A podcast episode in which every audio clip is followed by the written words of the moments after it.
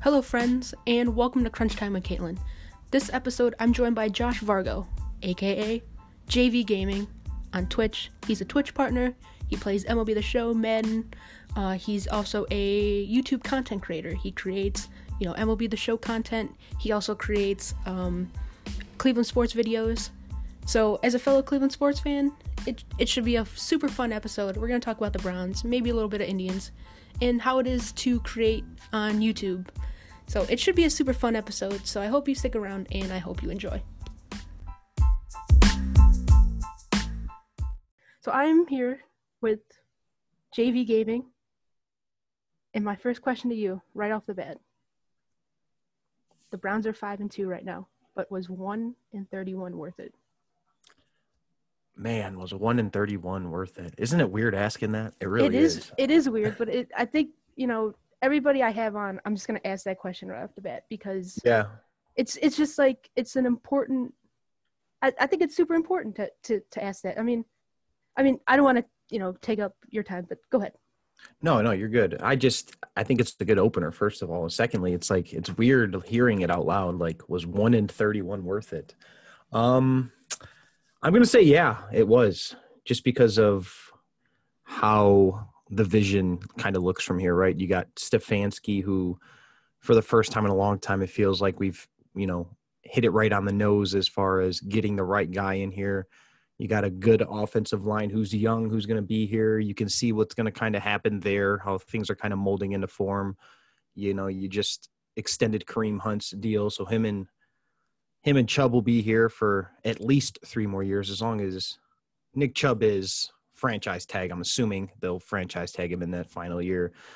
But uh, at worst, I think they franchise tag him. I don't see them letting him walk. But regardless, you can see what they're kind of building here. You got that power running game, the you know, kind of what a lot of fans have been asking for, especially here in the AFC North. You know, we have to be able to run the football if we want to compete. And then it just so happens that we have some weapons outside to where, you know, once we get that run game going, you know, we let teams not forget, I guess you can say, that we can still throw the ball as well. The play action opening up, you got you know weapons. I know Odell just went down, and that one's going to hurt a little bit, but it just this team seems to kind of be gelling at the right time. Everybody's young, uh, exciting. I think at worst, you know what you're going to get this year, which is still pretty good. It's the best we've seen in a very long time, and I think kind of the sky's the limit as far as you know as far as the future holds. So yeah, I think the one in 31 was worth it because at this point I don't think, you know, you know, I don't think there's anything to be upset about. I think from here on out, it's all going to be, you know, fun and good football, especially on the ground with Nick Chubb and Kareem Hunt. And are you of the kind of the believer of? I think there's a, a large majority of Browns fans who think if Kevin Stefanski was hired last year, that we probably aren't seeing, wouldn't have seen the, the, the same results as we are with him in his first year this year. Yeah, and I can see where a lot of people come from as well, just because of the offensive line last year. You know, if if Stefanski would have came into this offense and you know Hubbard was still playing left tackle or whoever they, they you know may wanted it to be, and the offensive line was just kind of a mess, I think it would have. I think it would have been a bad thing for Baker and the bunch just with the wrong, wrong scheme and the wrong pieces. It just it, you know they fired John Dorsey, they brought in GM Andrew Berry, and things just happened, you know, positively quickly in the right direction. So, you know, you brought in Andrew Berry, that offensive line right off the rip. It just seemed like that was their main focus. They went out and got, um, what's his face, the right tackle from Tennessee. Yeah, having, Conklin. Conklin. I don't know why I wanted to say Lewan, but Conklin from uh, Tennessee. They drafted Wills in the first round you you put Wyatt Teller in at right guard. He seems to be one of the best right guard in football. It just seems like everything clicked correctly at the right time, as well as you know bringing Stefanski in as well, and things are just kind of clicking. And it seems like a little bit of luck maybe because I thought when Freddie Kitchens was here and and John Dorsey, you know, in his second year, it kind of seemed like John Dorsey was the the savior, the savior of the Browns. It felt that way for a little bit, but things happened quickly as far as him moving on and him finding new work and I just feel like this regime's really got it going in the right direction. So talking about like how we are now, Browns are five and two. What are your thoughts on Kevin Stefanski and, and his entire coaching staff? because I mean, my goodness, they've they've dealt with so many injuries so far, and Oh, to yeah. be, you know, to be five and two, it's just even those two losses, like, you know, I I've talked about it before. You to get blown out, it sucks, and it sucks to lose to you know Baltimore and, and Pittsburgh, but you lost to the third and fourth longest tenured head coaches in the NFL. Yeah, and and two teams that are just full of Hall of Famers. It seems like at this point, right? Yeah, for Yeah. real. And if you would have asked anybody, especially Browns fans in general, but anybody around, you know, sports, if if the Browns had been five and two through seven weeks this year, I think a lot of people probably wouldn't have believed you, or would have called you a homer. But you know, whatever they would have said, probably wouldn't have been in a positive manner. So yeah, I'm hyped about five and two. The two losses, like you said, they sucked, but at the end of the day, young team. We had no preseason. This, you know, this is pretty much best case scenario, I think, for this team. If anybody thought we were just going to drop this team off in 20, to- you know, 2020 in the midst of COVID and first year everything, first year scheme, head coach, play calling, offensive lines new, and if we just thought they were going to roll out there and go seven and zero in the first seven weeks, I just, you know, I, I want to pump the brakes a little bit there with people, but yeah, five and two, best case scenario, I really think, and I don't think we can say enough about the coaching staff. I think it starts with coaching, and that's not something you can always say with a, a, a good young team. But I think it starts with coaching, and then it's trickling down the rest of the roster. So kind of talking about coaching in, you know, third year of Baker Mayfield. I call him an enigma because I mean, he's just so confusing of a player because you have to factor in you, you, have to factor in four different head coaches in 3 years, three different schemes in 3 years. And th- going into this year, you know, like like you just said, a no off season, you know, no off season, no um no preseason uh just you know, what are your thoughts on on it, on his play so far? Um, I have some of the stats for him so far: 15 touchdowns to seven interceptions, uh, close to 1,400 yards, and a 63% completion percentage. Yeah, and compared to last season's numbers, that was you know those are good numbers because last year he was more so 50-50 with the touchdowns and interceptions about halfway through the season.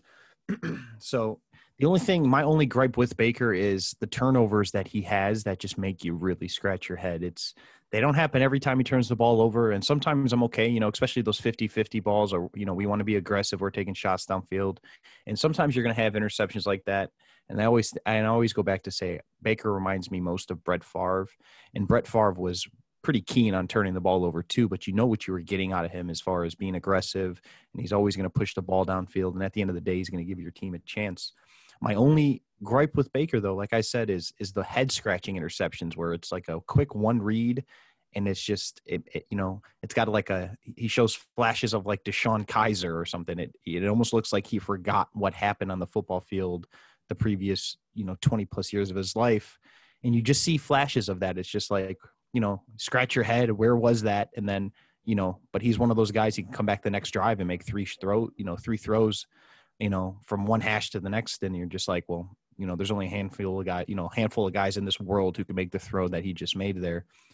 But yeah his numbers through the first seven are i think okay right? I mean obviously we would probably like the turnovers to come down a little bit, but last week's performance with the five touchdowns really, really helped these look a little bit better. But you know, first year, everything's new. I don't think those are bad numbers at all, especially with a guy who, like you said, who switched head coaches X amount of times in, in three years.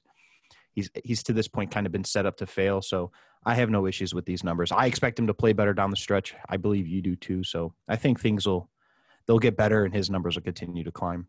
Well, I think it's. I, I think you know, to your point, you know, I think last Sunday was, you know, the perfect analogy to of Baker Mayfield, where he has a head scratching, you know, he underthrows Odell, and unfortunately, you know, it. I mean, the play itself doesn't result in Odell getting hurt. It was the, uh, the turf of, you know, Paul Brown Stadium, or at, Right. right. I think it's Paul Brown Stadium. Right, Um, right. You know, he his knee gets caught or you know his cleat gets caught and he tears his ACL. But it's he underthrows the ball. He starts out 0 of 5. I mean, I guess the one Kareem Hunt just dropped a, a wide open screen pass, which I mean, Yeah. and it contributes to, you know, it it wasn't a bad throw, but um, he starts out awful, but goes what 22 of 23. His, the one incompletion is when they got to spike the ball, and then I mean, oh, Yeah, which shouldn't count by the way, but yeah, yeah, it, it really shouldn't. But it's just like I hate that they kind of spike. Yeah, it is just or that and like when you kneel down and you lose a rushing yard. It's kind. It's Yeah. like come on, it's it's kind The of the worst. Um, but yeah, like it, it just, it's the perfect, you know, in, in previous episodes I've, I've kind of talked about, like Baker Mayfield, his highs are top five quarterback highs, but his Oh, lows yeah. are just like you said, like he's never played quarterback ever in his life. Where, where you know the first interception against uh, Pittsburgh, where he just doesn't read Minkah Fitzpatrick. Same thing, just sitting there basic, right in the right in the middle of the field. right? So, But then um, next drive, ahead. you can come back and look like the best quarterback in the world. It's it's confusing sometimes. Like we were last week, I was really sitting there thinking after the first quarter pass, like, man, we seriously might see Case Keenum. This is just so bad. You know, how much longer is you know Stefanski going to put himself out there to you know to dry before he makes a switch? You know, I kind of kind I kind of got sucked into the the funk, I guess you can say, and I always call the funk the negativity. You know, the social media, you know, the slander. You know how it is, and, and Yeah. Baker Mayfield's wife kind of went off about it last week, and I guess you could say I kind of got caught up because I'm expecting, you know, we're I'm expecting to walk into Cincinnati and you know at four and two and and I hate to say it, but put a whooping on them, you know, because they're that kind of team. Those are the teams that you're supposed to be beating at this point.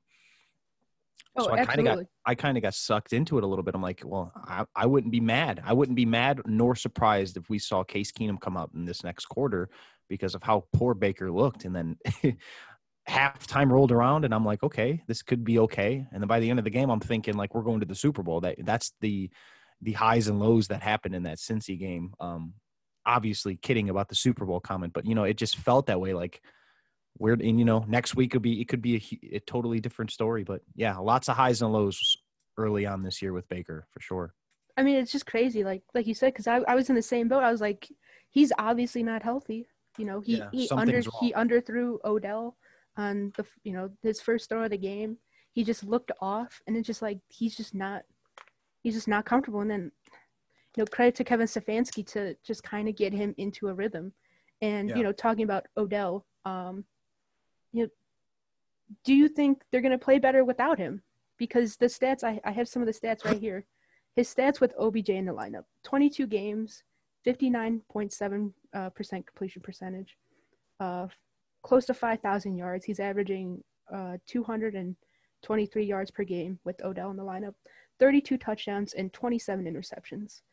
Now, the, without OBJ, I mean, it's just crazy. 15 games, 65.6% completion percentage. He 4,000 yards, but it averages to 268 yards uh, per game. 32 touchdowns, so the same amount of touchdowns in seven less games, and only 15 interceptions, so 12 less interceptions. I, do you? I don't. I'm not gonna say the Browns are a better team because I don't think they are with without OBJ. But do you Right. think Baker will play better? I think he he will. I think Baker will play better, but at the same time, I think we'll miss Odell. Um, I don't think anybody with you know in the right state of mind can say that the Browns beat Dallas without Odell, right? So Odell really, really carried in in, in Dallas. I don't want to say carry, but he made a couple plays that probably only Odell, you know, Beckham Jr. can make. But at the same time, I think the offense will flow more smoothly just because there's not that you know that that little lingering thought in the back of your head is I you know I need to get this guy touches. I need to figure out how to get this guy the ball. You know if I'm Baker I'm in the huddle. I'm calling a play and you know you know play A1 is to X receiver. That receiver is Odell. You got to be able to look at Odell and be like okay yeah I'm not throwing you the ball here if you're not open you know those kind of things. And I, I do think that plays a part especially with a young quarterback and and, and a quarterback who's playing with a you know, an icon. I, I, I hate to use the word icon, but I'm going to use the word icon, an icon like Odell Beckham, because everybody's expecting him to to to touch the ball, to make big plays. People, you know, some people show up to the stadium just to watch a guy like Odell Beckham. So I do think there's something that lingers in the back of a quarterback's head about getting the guy the ball. And I think at times we do see Baker try to force the ball to Beckham. There's just so many plays where you can go back and see force throw after force throw from Baker to Odell. and it's just so obvious. Like they don't throw this ball here if it's any, you know, if it's not Odell. If it was Higgins running that route, he would have had no job. You know, he would have had no questions as to you know skip through and to continue going through his progression to the next receiver but because it's odell he feels like he's got to make the perfect throw force it in there and i do think that happens at times so i think baker will play more freely i think the offense will play more you know less stress free but when they need a big play or you know there's a big money play to be made you're you're going to miss a guy like odell because he just makes some plays that only you know guys like him can make because of the odell injury do you think that they make a a trade by Tuesday of next week to go get a receiver. I know you've put out a YouTube video on it, um, but do you think? But I know those were guys you were target, like you know, guys who the Browns could potentially you know be targeting. But do you think they pulled the actual trigger on a on a move? I I think there's going to be a move made. I think they're going to call just about everybody they can about who's available, right? The Julio, I'm talking big names, Julio Jones, the Adam Thielens, um, guys around the league whose whose teams could be looking to dump some salary because of COVID.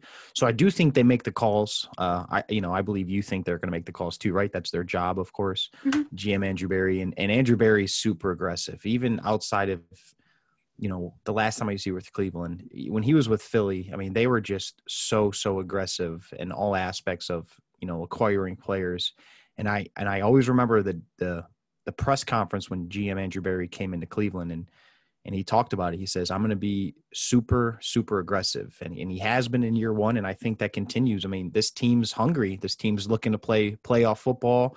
I think that front office knows what it would mean to the city, to the quarterback, to the locker room, just to get a taste of some postseason football, whether it's a wild card, you know, an extra wild card spot, whatever it may be.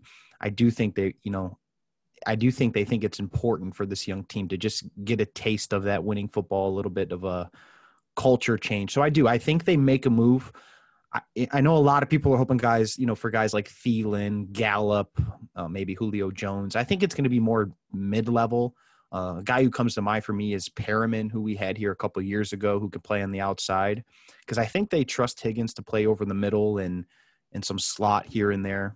You know, because because of how comfortable he is with Baker. But I don't mm-hmm. think they trust Peoples Jones on the outside to stretch defenses just yet. I think they think they may have that in Peoples Jones in the future.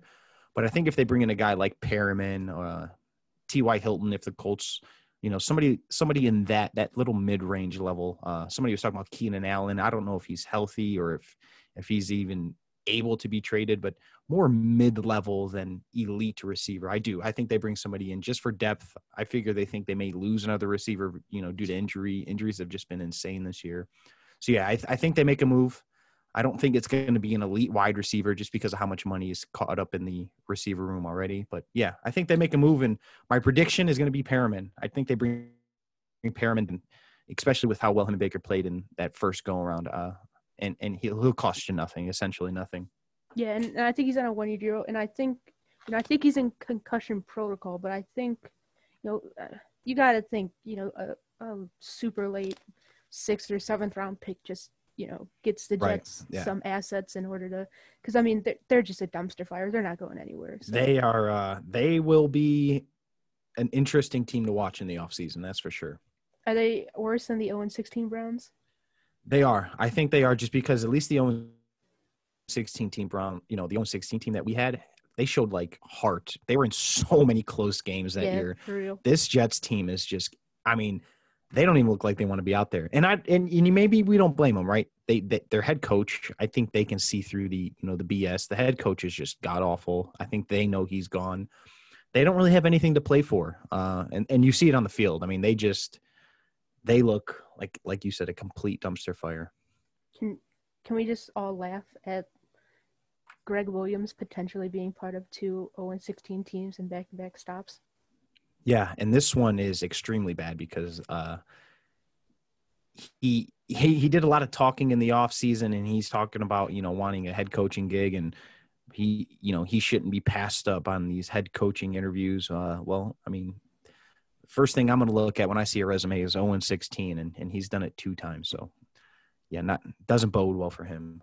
Yeah, I mean, I see that, and I just have PTSD of Jabril Peppers lining up 30 yards off the line of scrimmage. Oh Yeah, my goodness. Probably the reason why he ended up getting traded because the Yeah. old regime had, I mean, the new regime, you know, they they had nothing, they had no, j- you know, no tape to judge him off of. We didn't know how we can play in the box. I mean, that's what happens when you you pretty much played with 10 defenders on the field. So, speaking of things awful, this Browns defense outside of Myles Garrett and Denzel Ward, as great as Myles Garrett is, probably defensive player of the year. Um, this this defense, oof. I- how do you? I mean, I, do, do you think do you think they make two trades? Do you think maybe they go after Perriman you, and maybe grab another, you know, defensive player, maybe um, the safety from from the Jets and like a two way, you know, a, a two player trade or something like that? Yeah, we're talking Marcus Maye, right? Yeah, The, Marcus uh, Maye, Um, I do. I, I think they. I mean, obviously, I think priority is is on the defensive side of the ball. Uh, I just think it's easier to obtain a you know a mid level receiver. At that point, we're pretty much talking, you know, what are we throwing in? But as Yeah. far as the defensive side of the ball goes, teams aren't just willing to give away good talent, especially in positions where we we need help. You know, safety, depth at corner, linebacker. It's just one of those. You know, those aren't positions that just grow on trees, and teams are just like, yeah, here, you know, take it. But there's a couple options out there, and the one that I keep coming back to is that theoretic for David Njoku trade to to the Cardinals, and and I know the Cardinals are, you know, they're they're they're thinking playoffs at this point too, and they're just so desperate for tight end help. And I think Njoku's a guy for them that makes a lot of sense because he'll, you know, it, won't take much for them to acquire Njoku. They throw in a guy like Riddick who who doesn't even play every snap for them, who's kind of a kind of a guy in the scheme who doesn't fit. But he's a guy who would come in and day one be an instant starter for the Browns and probably be a top four, five defender on their roster. So that's one move that I think could really, really help flip things quickly on the defensive side of the ball. And then, yeah, there's a few names at safety I like, and I think you would agree. Marcus Maye from the Jets. We have um, Anthony Harris, Harrison Smith from the Vikings. I think the Vikings could, uh, you know, be set to go through a little fire sale. You got the safety in Atlanta, the Keanu Neal. I know he's been expressed about wanting to go and, and contend. So so why not there? But yeah, they're they're gonna have to fix the defensive side of the ball. I think mainly it's gonna happen through the draft, but I do think we'll see moves here and there because like we talked about earlier, it's just Andrew Berry can't help it but but be aggressive. And I think teams this year are going to be really looking to dump because of what happened with COVID and, and everything else. And I think, you know, talking about like making a move, I, I think it, you know, it, it behooves this front office to, you know, to, to go out and get and get two players, you know, because I mean this this the, the job this coaching staff has done is I mean, I don't like we've said before, I, I don't think anybody really expected um five and two. And and just to to play as well as they have. And um you know, kind of looking forward to th- the rest of the season. You know, they they played this week uh, against the Raiders. Then they have their bye week. Then they play at home against Houston, or yeah, at home against Houston, at home against Philly, and then on the road against Jacksonville, uh, on the road against Tennessee, at home against Baltimore, then on the road against the New York teams, and then finishing up in Pittsburgh. Five and two right now. Where do you think they end up at the end of this year? Well, I think this week, the week before the bye against the Raiders, is huge on where where your season could go. So, I think they win against the Raiders. I like the Raiders, but I think like matchup wise, I think even especially defensively, I think this bodes well for the Browns. And then you head into the bye, and then you have kind of a, a three game stretch where you might be able to go three and zero. So I, I, I think from this point moving forward, it's going to be a lot of winning football. Um, if I had to guess, I'm going to say 11 and five, but a loss to the Raiders this week, and I, I think it ends up being 10 and six.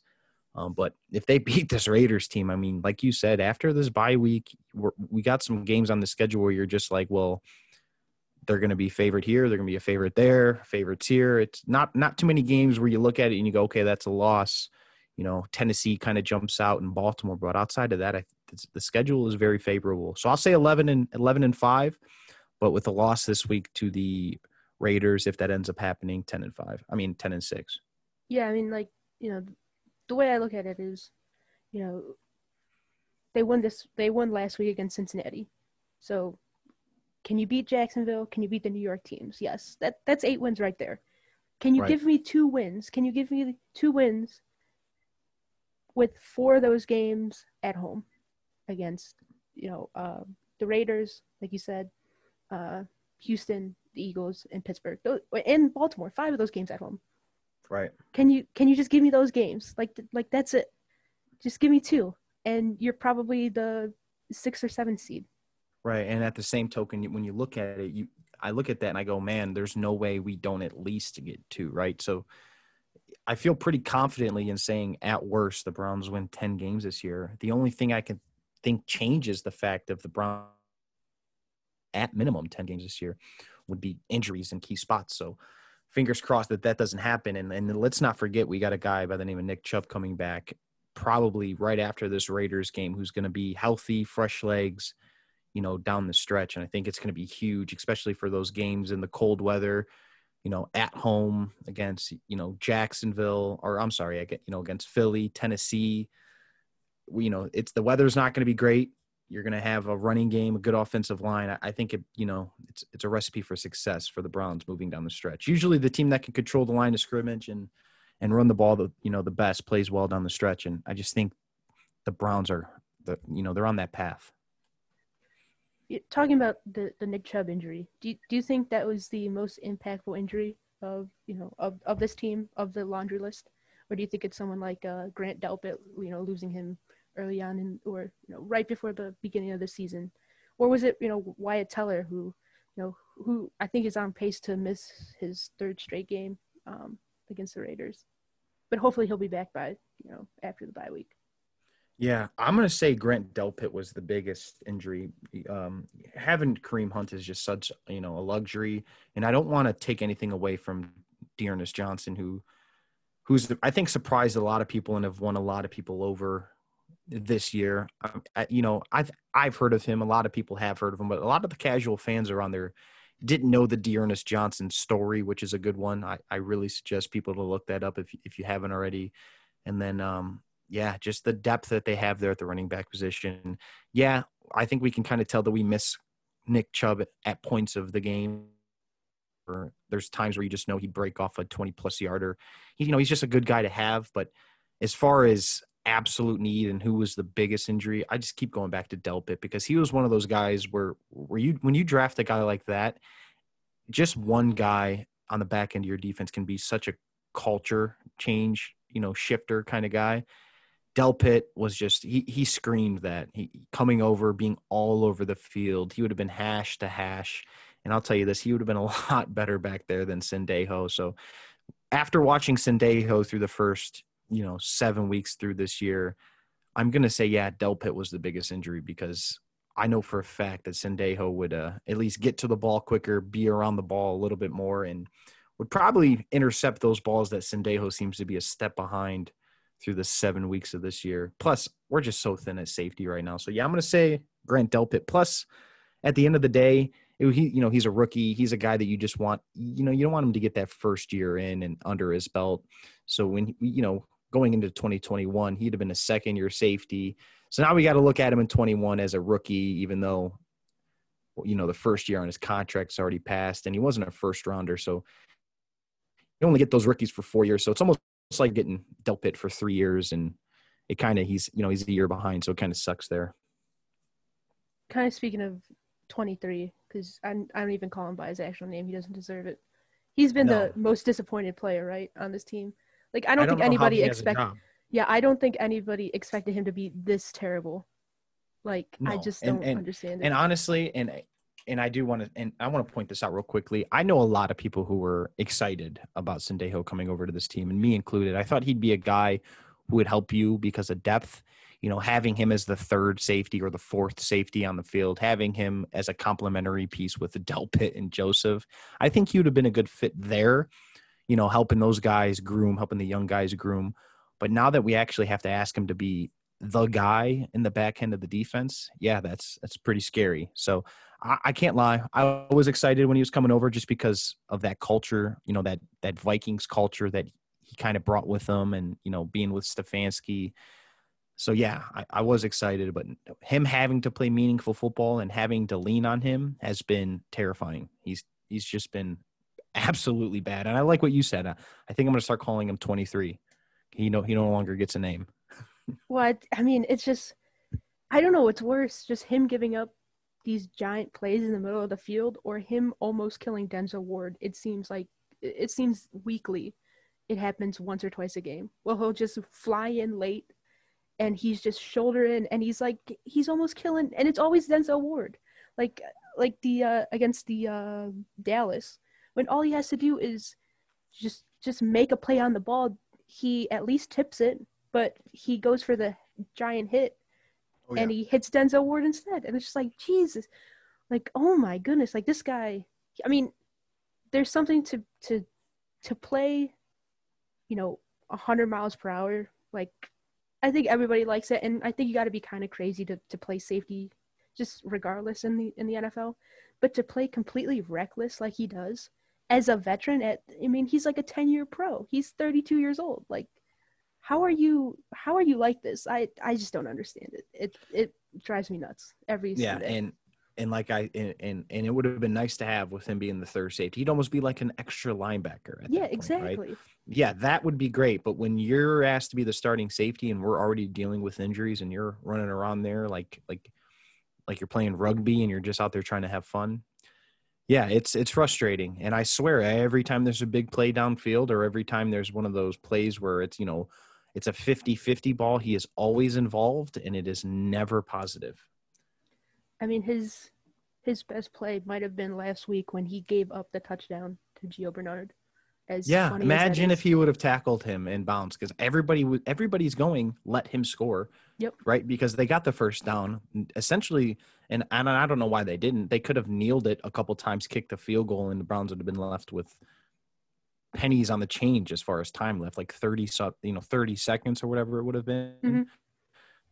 Um, but yeah, I imagine if he would have made the tackle he probably would have been hyped and all in the meanwhile realized that he probably just blew the game. So yeah, thankfully he he's continued to suck on that last drive for the Bengals. So kind of transitioning to a disappointment. Our Cleveland Indians. I know you're Ugh. a big Indians fan. Um to to lose in the playoffs like they did again.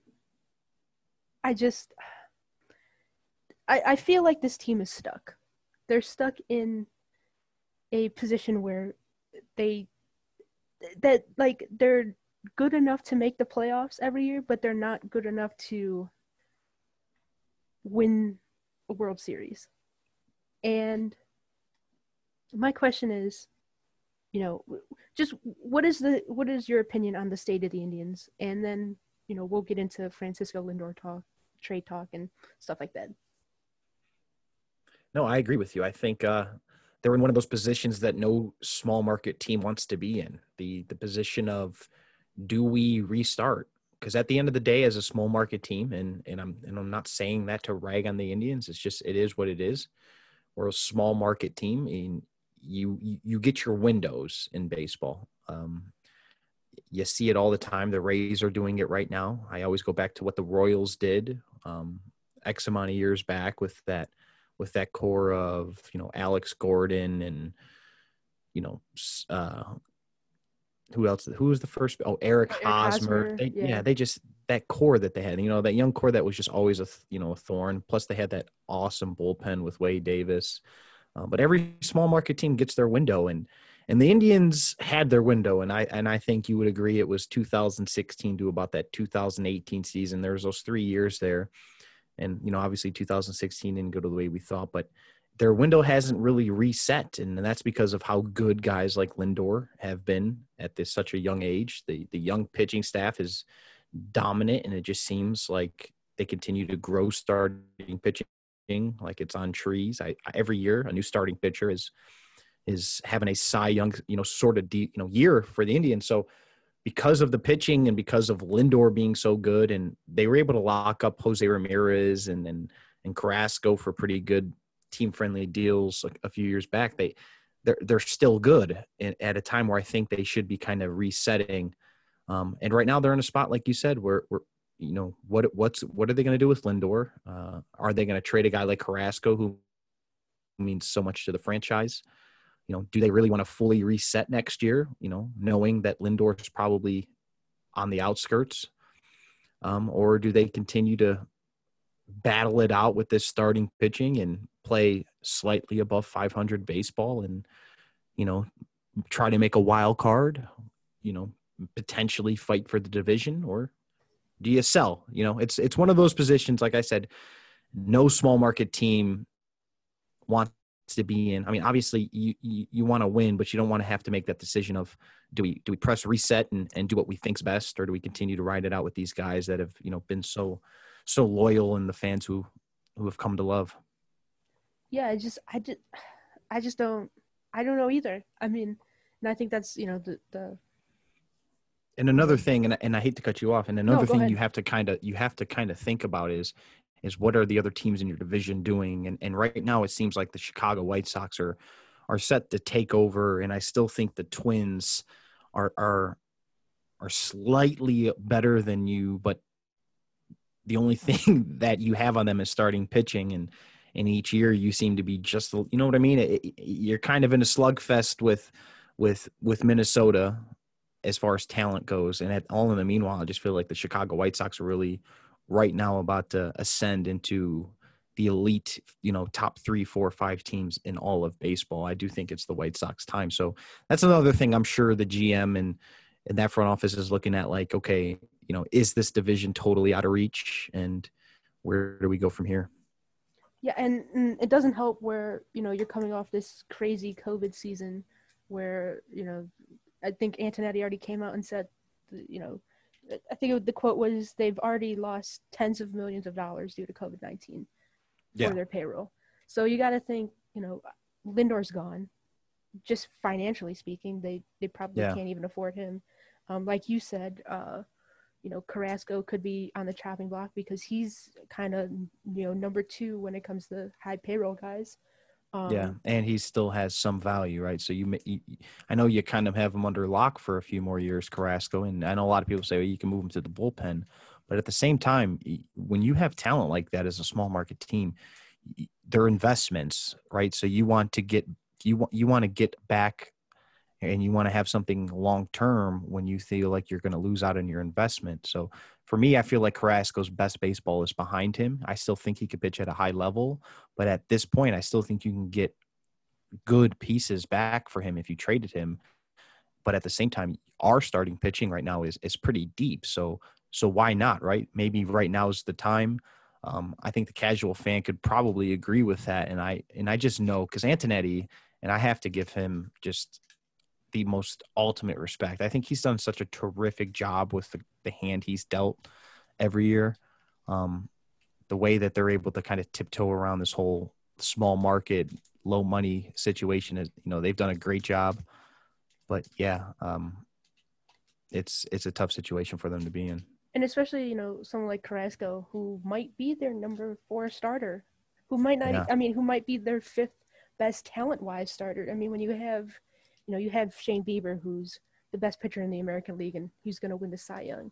Mm-hmm. And then you have Plesac, who just kind of came out of nowhere. I don't think anybody expected him to be. Yeah, and if somebody good. told me, yeah, and if somebody told me, Dan, you know, you know, Plesac was going to win the Cy Young next year, I, I wouldn't be able to look you dead in the you know eye and be like, no, he's not. He he could. He's yeah, that good. Without a doubt. And then you have you know Civale, who's you know almost pitching like like a mini Corey Kluber, you know, which is it's, yeah. it's just crazy to even think. And then you have you know guys like Triston it's McKenzie, almost... and then you know you still have um, you know I think uh, you have a number of guys in the minor leagues who who just haven't had an opportunity yet. Right, and you, and you would have to imagine that a couple of those guys in the minor league who are fringe guys, say they got three or four fringe guys in the minor leagues as far as talent goes, or what they could be as far as development. You would think one or two of them are going to come out to be great because that's just the Browns. I mean, the Browns, that's just Indians, what the Indians yeah. have showed you that they just breed starting pitching. Now, I wish they can do that with the offensive side of the ball because I feel like we never ever develop offense, eh, eh, you know, through our system. And I know people are going to be like, well, what about Lindor and you know, what about J Ram? Okay, I'll, I'll give you J Ram, but even Lindor, he never truly has developed into an elite hitter. Um, and a lot of people say, well, the Indians are done or the Indians have no chance next year. I, I really think the Indians can find somebody to hit 270 and, pl- and play short next year. And like, what, what, how much worse is that than what Lindor gave you this year? And that's no knock on Lindor. I think you and I know he's, he's, you know, he's on his way to be a Hall of Famer, barring an injury. But, you know, offensively, it's not. I don't. I don't think he was, you know, the second coming of Jesus eh, by any means. No, I mean, I think a lot of fans also kind of, kind of turned on him with just the kind of like the the I don't want to say I guess fakeness just it it didn't come up as genuine as you know like just his mannerisms. And like number 2 you know looking at the stats he is an awful hitter in the clutch. Like completely awful. Like I think he's yeah. like a 230 240 career hitter when there's runners in scoring position and and they need a run and he became really selfish in his last two years here at the plate. And like I'm talking, you know, when you need a base hit, it, it's a tie game in the seventh, and you need a base hit. He he's swinging. He's trying to hit a five run homer, right, with nobody on base. I wanted the Lindor who came up through the minor league system, and, and and in his first year, you know, he was hitting 300 plus. He was, you know, driving in runs. He was hitting doubles. He was hitting gap to gap. He kind of, you know, there towards the end of his campaign here in Cleveland because I do think it's over. I, people were starting to shift on him. He he was starting to have the shift on him, and and that's not good to see from a guy who's playing short as a switch hitter, who's known as a five tool player. If if you if you have the shift on you and you want to be a five tool player, you're doing something wrong. Right, and and I mean, and, and like you said, I mean, I think his first, I think in 2016, I think he hit around 300, had you know close to 20 home runs. Yeah. And then and there I was mean, nobody else I'd rather have up at the plate than him. Right. And then, you know, after that, I mean, I think he was hitting uh, his his average drop to to you know the high 270s. I mean, you love you love the home runs. Like everybody loves home runs, but Absolutely. as a leadoff hitter and as your kind of cornerstone piece, I think people would rather have a, a 20 home run hitter who would hit around 300. Just just an overall balance hitter and then it, it did seem like he was just very selfish at the plate, like you said, especially this year when they bumped him to, you know, the number three hole. Because, I mean, for the most part, Cesar Hernandez played pretty well at second base and as a leadoff hitter. And, you know, we, we all know how right. great J Ram, you know, kind of turned it up that, that last month of the year. Um, it's just kind of what you've been waiting on, right? Because we knew it was there. Right. We knew he right. had that in him. Yeah, and it's more the consistency. And I think, you know, the issue with J Ram, I think a lot of people were kind of talk about is, you know, he was trying to beat the shift and go the other way instead of just swinging hard. Mm-hmm. And, mm-hmm. you know, un- unlike our favorite game, MLB The Show, if you if you if you have high exit velo, you're probably going to get a base hit. Right. You know, so it just it just sucks. It just sucks. So kind of talking about Lindor, you know, where do you think he ends up? I think he ends up with whatever team gives him the most amount of money. And I know he's saying all the right things right now and that it's not all about money. But when we're talking close to half a billion dollars, it's it's all about money, right? I mean, mm-hmm. that's we're talking about a different world of kind of money.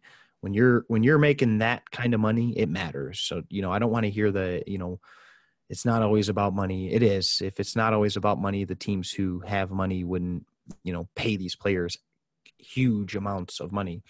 So it is. I I think the Indians are going to trade him, and I think they're going to try to do it as quick as possible, just because I feel like it's a dark cloud kind of looming over the organization at this point. And I think for both sides involved, Lindor and this team and this team's future, I think it's best if they move him. So I think he gets moved via the trade.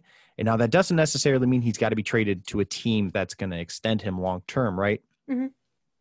So I think he can get moved to a team who's looking to contend, which can be, you know, whatever team, right? The contenders out there. But then he can also be moved to a team and, and a team that I keep thinking about is Miami. And I'm going to keep saying Miami. Miami's my prediction. It's a team who just built a new stadium recently. They're a team with young talent, a team who found themselves in the postseason this year. a team who has Derek Jeter in the front office, being in Miami, close to Puerto Rico, where he's from. You know, I mean, we're talking an hour flight. Uh, I just think Miami makes all the sense. He can go to Miami, play in the beautiful weather. He's expressed how much he loves the Miami area. Um, I just, I think they can pay him. I think they would make him the face of the franchise for 10 plus years and then build around him with what they have there. And I think it makes most sense. So I, am going to go with Miami, but you know, keep a lookout for the New York Mets as well. Yeah, I was just about to say I was I was going to say those two teams because I mean, like like you said about Miami and and you know the Mets are, you know, like Hungry. they have the talent, they have the talent, and with yeah. new ownership potentially, you know, they're going to have you know giant pocketbooks. Um, you know, kind of talking about my one of my last questions about just the Indians in general. Do you think that they could potentially like be better without Lindor, kind of like how the Nationals were, you know, ended up winning a World Series without Bryce Harper? Yes, I, I talked to this. I talked about this the other day with my buddy. I, I think the Indians actually have a more successful year next year, but then the year after next year is when I I think it starts to get ugly as far as financially. But yeah, I mean, if they move Lindor and say they get two prospects and two MLB helping kind of guys, like we'll say mid level guys, we're talking about two starters on offense. And I'll say outfielders or maybe an infielder and outfielder, but they move them and they get two MLB ready pieces. You're getting two for one back, right? Plus, you're helping the future of your team. But if you get two guys back in return or hit, and I'm looking at the numbers here. Lindor hit 258 last year. If you get two guys in return, in return who can hit 260 plus, plus go out and get two, three other guys with that money that you're supposed to pay him to help this team. Um, statistically, and if we're just going to talk numbers, you would have to be better, right? Obviously, Shane Bieber is going to have to kind of repeat what he did last season, which almost seems way unrealistic.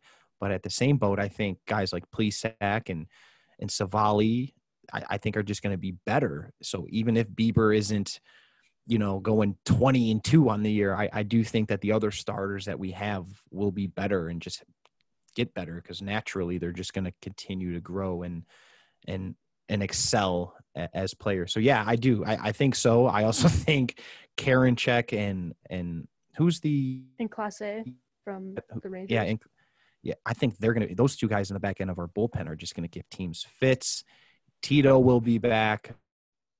Um, I do. I, I think the Indians will be contenders for a couple more years, but I do think their window to win a World Series has closed. Um, but crazier things have happened. That's why baseball is great. You don't always have to be the best team. You don't have to be the best team on paper. You just have to be, you know, come September, be playing good baseball, hot baseball, and having the right pieces to win. Kind of like the Rays this year. And, and I always look at that 2016 Indians team things mm-hmm. just happened at the right time. They they went out and got Andrew Miller and said, "Let's let's go win a World Series." And oh man, they were close. they, know, were they close were, for real. So so you do think Tito will be back? I do. Year? Uh, I don't think he as as a person and and he's just such a God. He's just such a good heart. You know what I mean? He's mm-hmm. and I hate saying that because it sounds cheesy, but he is just one of the most likable respected human beings and not just in baseball but in all sports and i don't think that's how he can go out um, now with that being said i think this could be his last year and i'm afraid for one one thing i'm afraid of about this potentially being his last year is i'm afraid that he'll talk ownership into just letting the lindor thing ride out and trying to go get it this year you know tito's last year lindor's last year um, but yeah i think we're going to see tito take a couple breaks next season you know, a couple vacations. I guess we'll say they'll they'll say he'll be sick just to get his mind right mentally, and they'll let Sandy take over again. And then yeah, Tito's last year, next year.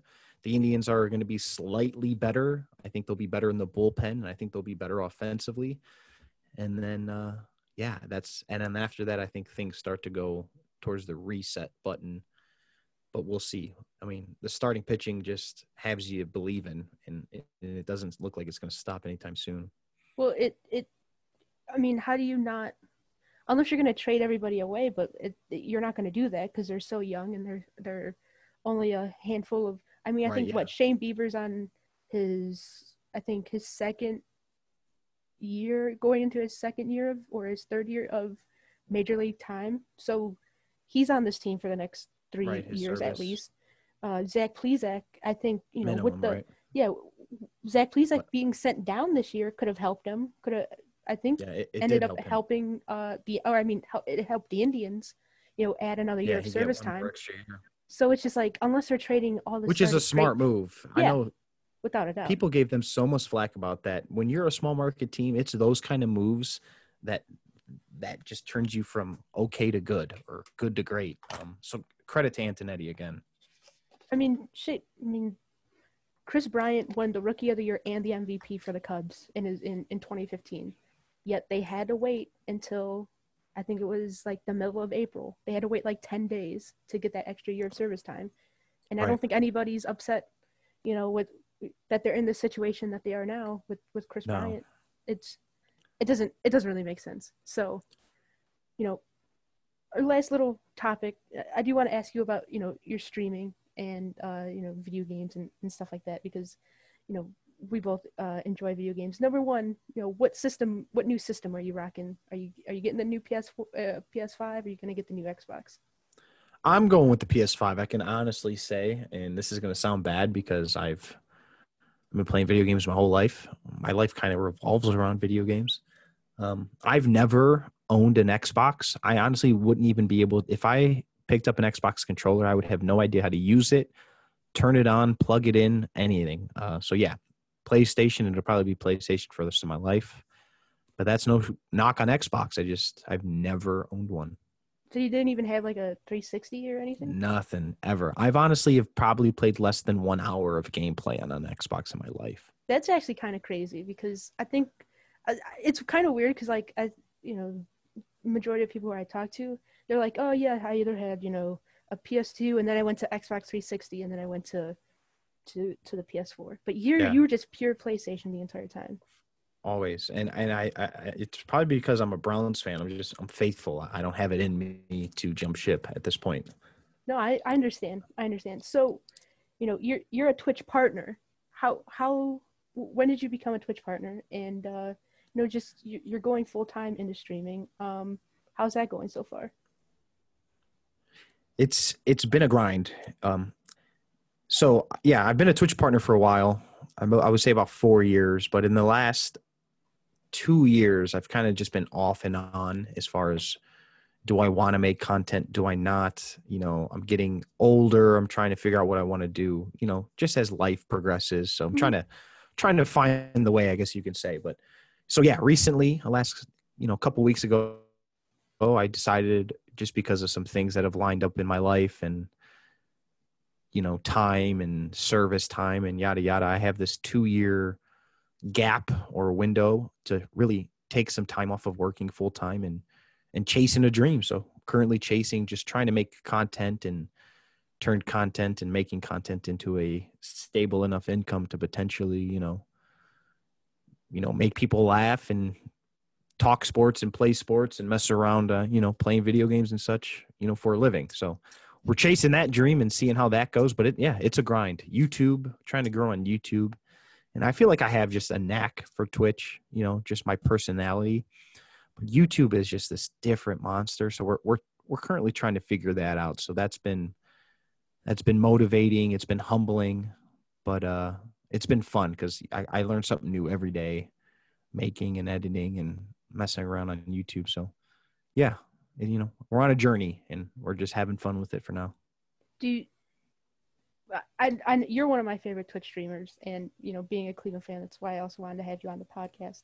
Mhm. Um, so you enjoy the the streaming part of it more than like the the, the YouTube creating videos part of it, because you also Yeah, create be- like Cleveland sports videos also.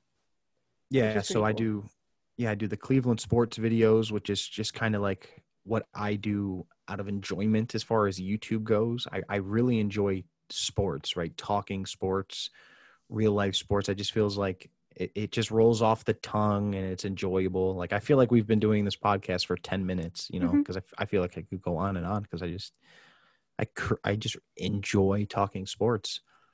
But um yeah, I, I the Twitch thing for me is just better because I feel like I'm getting live reactions and and I can talk about a topic and get live results or you know I can ask somebody how their day is going currently or we could talk about an event that just happened and and it's kind of more live and I feel like I just have more of a knack, you know, a knack of talking in front of people, which is more what Twitch is. And then when you go to YouTube, YouTube's more of like putting on a performance for one person. So you know that might be kind of confusing to some people, but when there's just there's a there's a different feeling between streaming and knowing multiple people are watching multiple people are watching you between a video where you're trying to appease a certain person over a certain topic if that makes sense no that that makes that makes actual total sense um obviously you play MLB the Show a lot. Is is that your favorite game to play and stream, or you know, is there other games that that uh, that you like? I know you sometimes stream and, and play men, um, but just overall, like, are you just pure sports games? Do you play at like Call of Duty, you know, stuff like that? Uh, so I, I play the shooters, but I'm just so god awfully bad at the shooters that I I tend to not stream it because it's it's it's really hard to f- play a shooting game at at a level that is good all at the same time as trying to interact with a, a chat you know mm-hmm. and i like the sports games because there's always a pause so when you're playing a game like mlb the show you know you have a break in between pitches or in between innings or in between you know a base hit or you know in between a touchdown but when you're playing a shooter or if you're playing a battle royale game you could be alive for 30 minutes and there not be any activity, but you still have to be so freaking into the game because the noises and footsteps that it it's so much harder to interact with that chat. So yeah. Plus it doesn't, you know, it doesn't hurt that I love talking sports so much. So it, it just kind of goes hand in hand. But yeah. More so the sports games than than the shooters. But yeah, I, I am a sucker for the shooters in the moment and the battle royale wave that's kind of taken over the last few years. You big on Warzone? Yeah, I like Warzone. I enjoy I enjoy it. Uh, it's probably the game I'm best at as far as shooters go, but I'm too aggressive. I always find myself getting killed. You know, doing something I shouldn't be doing instead of playing it out. If that makes sense. No, one thousand percent. Because you know, I like when I'm done with this, I'm probably gonna hop on Warzone too. It's just like eh, it's it's I, I love that game, and I don't. Are you frustrated with like the gameplay when it comes to a lot of these sports games. Like MLB the show this year I was so hyped for, but man, after that first patch, it like it it really kind of deflated my hype for the game. Even as even as ridiculous as it was, even the pitch like the pitching was so off. This is not to you know kind of go on a rant, but I felt like the pitching was so bad that they had to that they saw it and they were like, "Oh my god, we have to break hitting." When all they, I guess, had to do was not have good pitches, just hang right over the middle of the plate. I don't know. Yeah, it's it's pretty much the same thing that happens every year. So the game comes out and it when it first comes out, it's the best version of that that mm-hmm. game. So like when the game dropped this year, if they wouldn't have patched the game, it, it, it would still be better than it is right now with zero patches and and they've patched it 20 plus times right mm-hmm. but if they wouldn't have patched it at all it still would have been the best version of this game and that's been the case every year they they try to patch and and and tweak one thing to appease you know the community. But when they appease the community and fix this one thing it well then you just broke three other things on this side. And that happens every year. Um, maybe these new generation and these these new systems will will fix that. Maybe they'll have more more room and more power and more technology to kind of just attack these uh these bugs and these animations. But yeah every year it just it, it seems like the deeper the year goes on the worse the games gets and then maybe one week it'll be good like what just happened this week everything changed and then yeah the next day back to back to you know 40 mile an hour exit velos. Yeah i mean it's just like i like i haven't even played it in a week and like i want to i'm at like i'm in the mid 800s and i'm just like i can't even i can't even just get to world series like i don't i don't even want to play and like see that's the thing what's frustrating about mlb the show like like men it is what it is like you know the, with the microtransactions and, and the pay to win basically when, when it comes to like Madden and and 2K Mhm. but like MLB like it's the unique game where there's microtransactions but I did not put outside of buying the the the MVP version of the game the $80 version I did not put 1 cent into that game And you, you don't could- need to. you don't need to at all if and you don't even really have to be good you know they give you a free 99 basically every just just playing the game and yeah.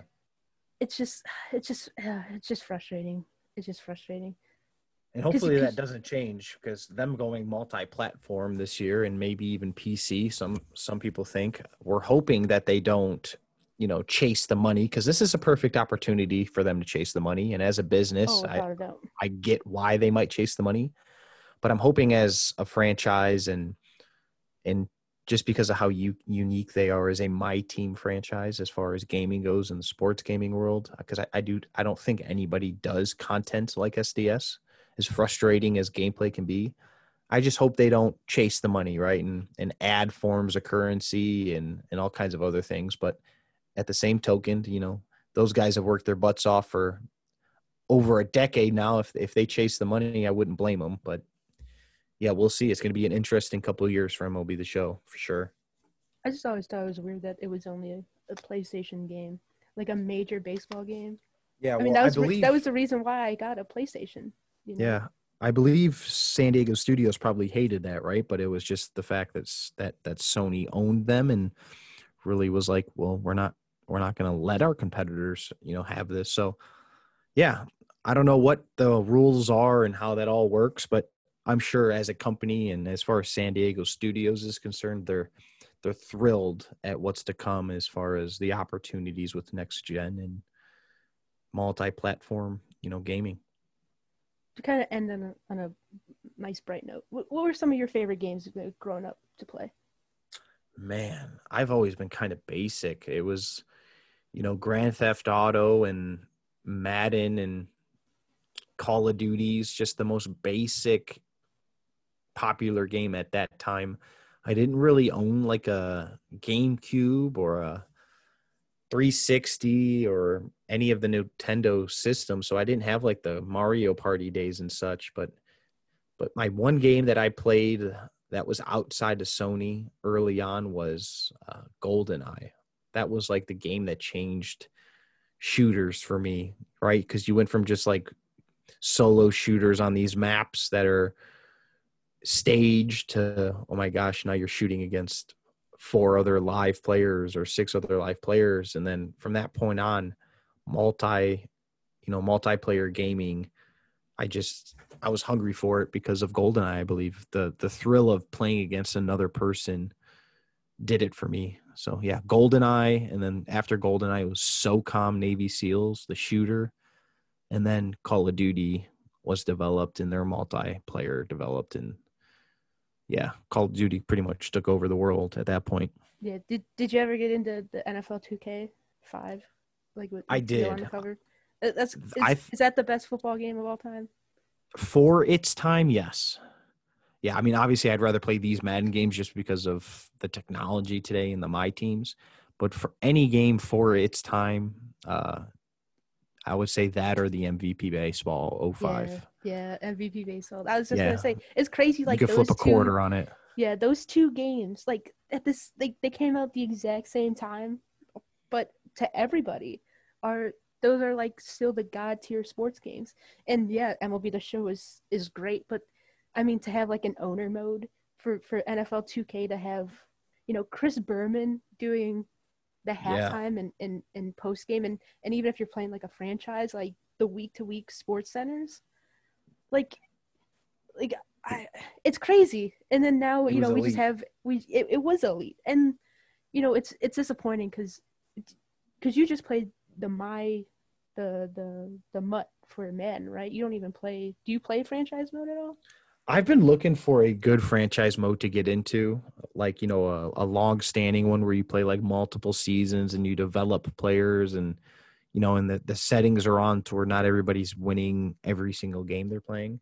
Hmm. But I just I got so much on the plate right now where I don't want to keep, you know, trying to commit and doing things that I can't go through on, but man, I've been itching to get into like a realistic franchise group, I guess you could say, because I know they're out there, some dedicated ones. I'm trying to get one. Yeah, yeah. With the, but it's just if you if you play those connect like it's connected franchise now, it's just it's just not the same. And it, and it's just like the basic stuff, and and I mean that's why you know the the hash I think it was hashtag you know fix men was trending for you know weeks at a time, where mm-hmm. it's like you know you you want a different coach okay so you fire your head coach but you just get a list of generic names where in the past like they had legitimate offensive defensive special team coordinators and you could like pluck somebody from from a different team to be your head coach and right. it's just it's just disappointing how lazy you know a, a game like Madden is because like it's you know kind of like MLB the Show, but you know where they have that sport monopolized. I mean, 2K too. All I mean, 2K also, but you know, I think if you're a 2K player, you're, you're playing it for the my career. If you're playing it for the park, you're playing it for the proams, and I guess right. my team a little bit. But you know, when you have a a, a team like a, the most popular sport when it comes to football, there's no NCAA, yet you just got to deal with the most basic franchise mode that most people want to play. I just, I think it's a little annoying. Hopefully it changes. I'm not too confident. And I think it has to change, right? Because EA at one point was was trending on Twitter, Twitter on Twitter for the most, you know, the most unpositive thing they could.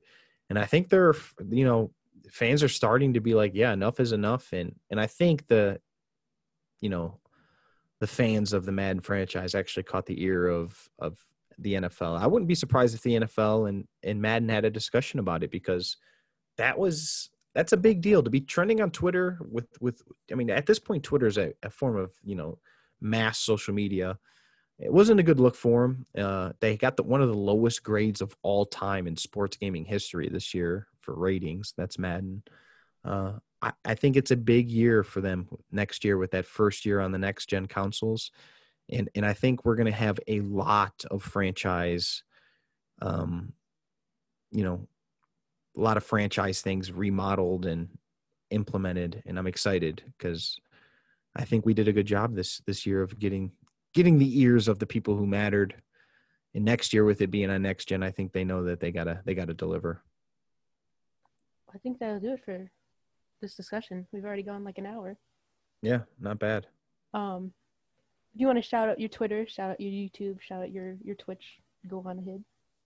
Uh, I'll just shout out the Twitch, and then you could pretty much find everything from there. But yeah, just twitch.tv backslash JVX Gaming. Uh, that goes for Twitter as well, just the JVX Gaming. Uh, but yeah, everything you want to find, just look it up on Google or Twitch, and you can find it there. We'd be happy to have you talk sports and Cleveland sports and play sports all at the same time. Tons of sports. Well, again, thank you, JV, for for for joining me. Um, this has been the episode of Crunch Time with Katelan. You can follow me on Twitter at Katelan Knows. That is Katelan K A T E L A N Knows K N O W S C L E. And I will see you in the next episode.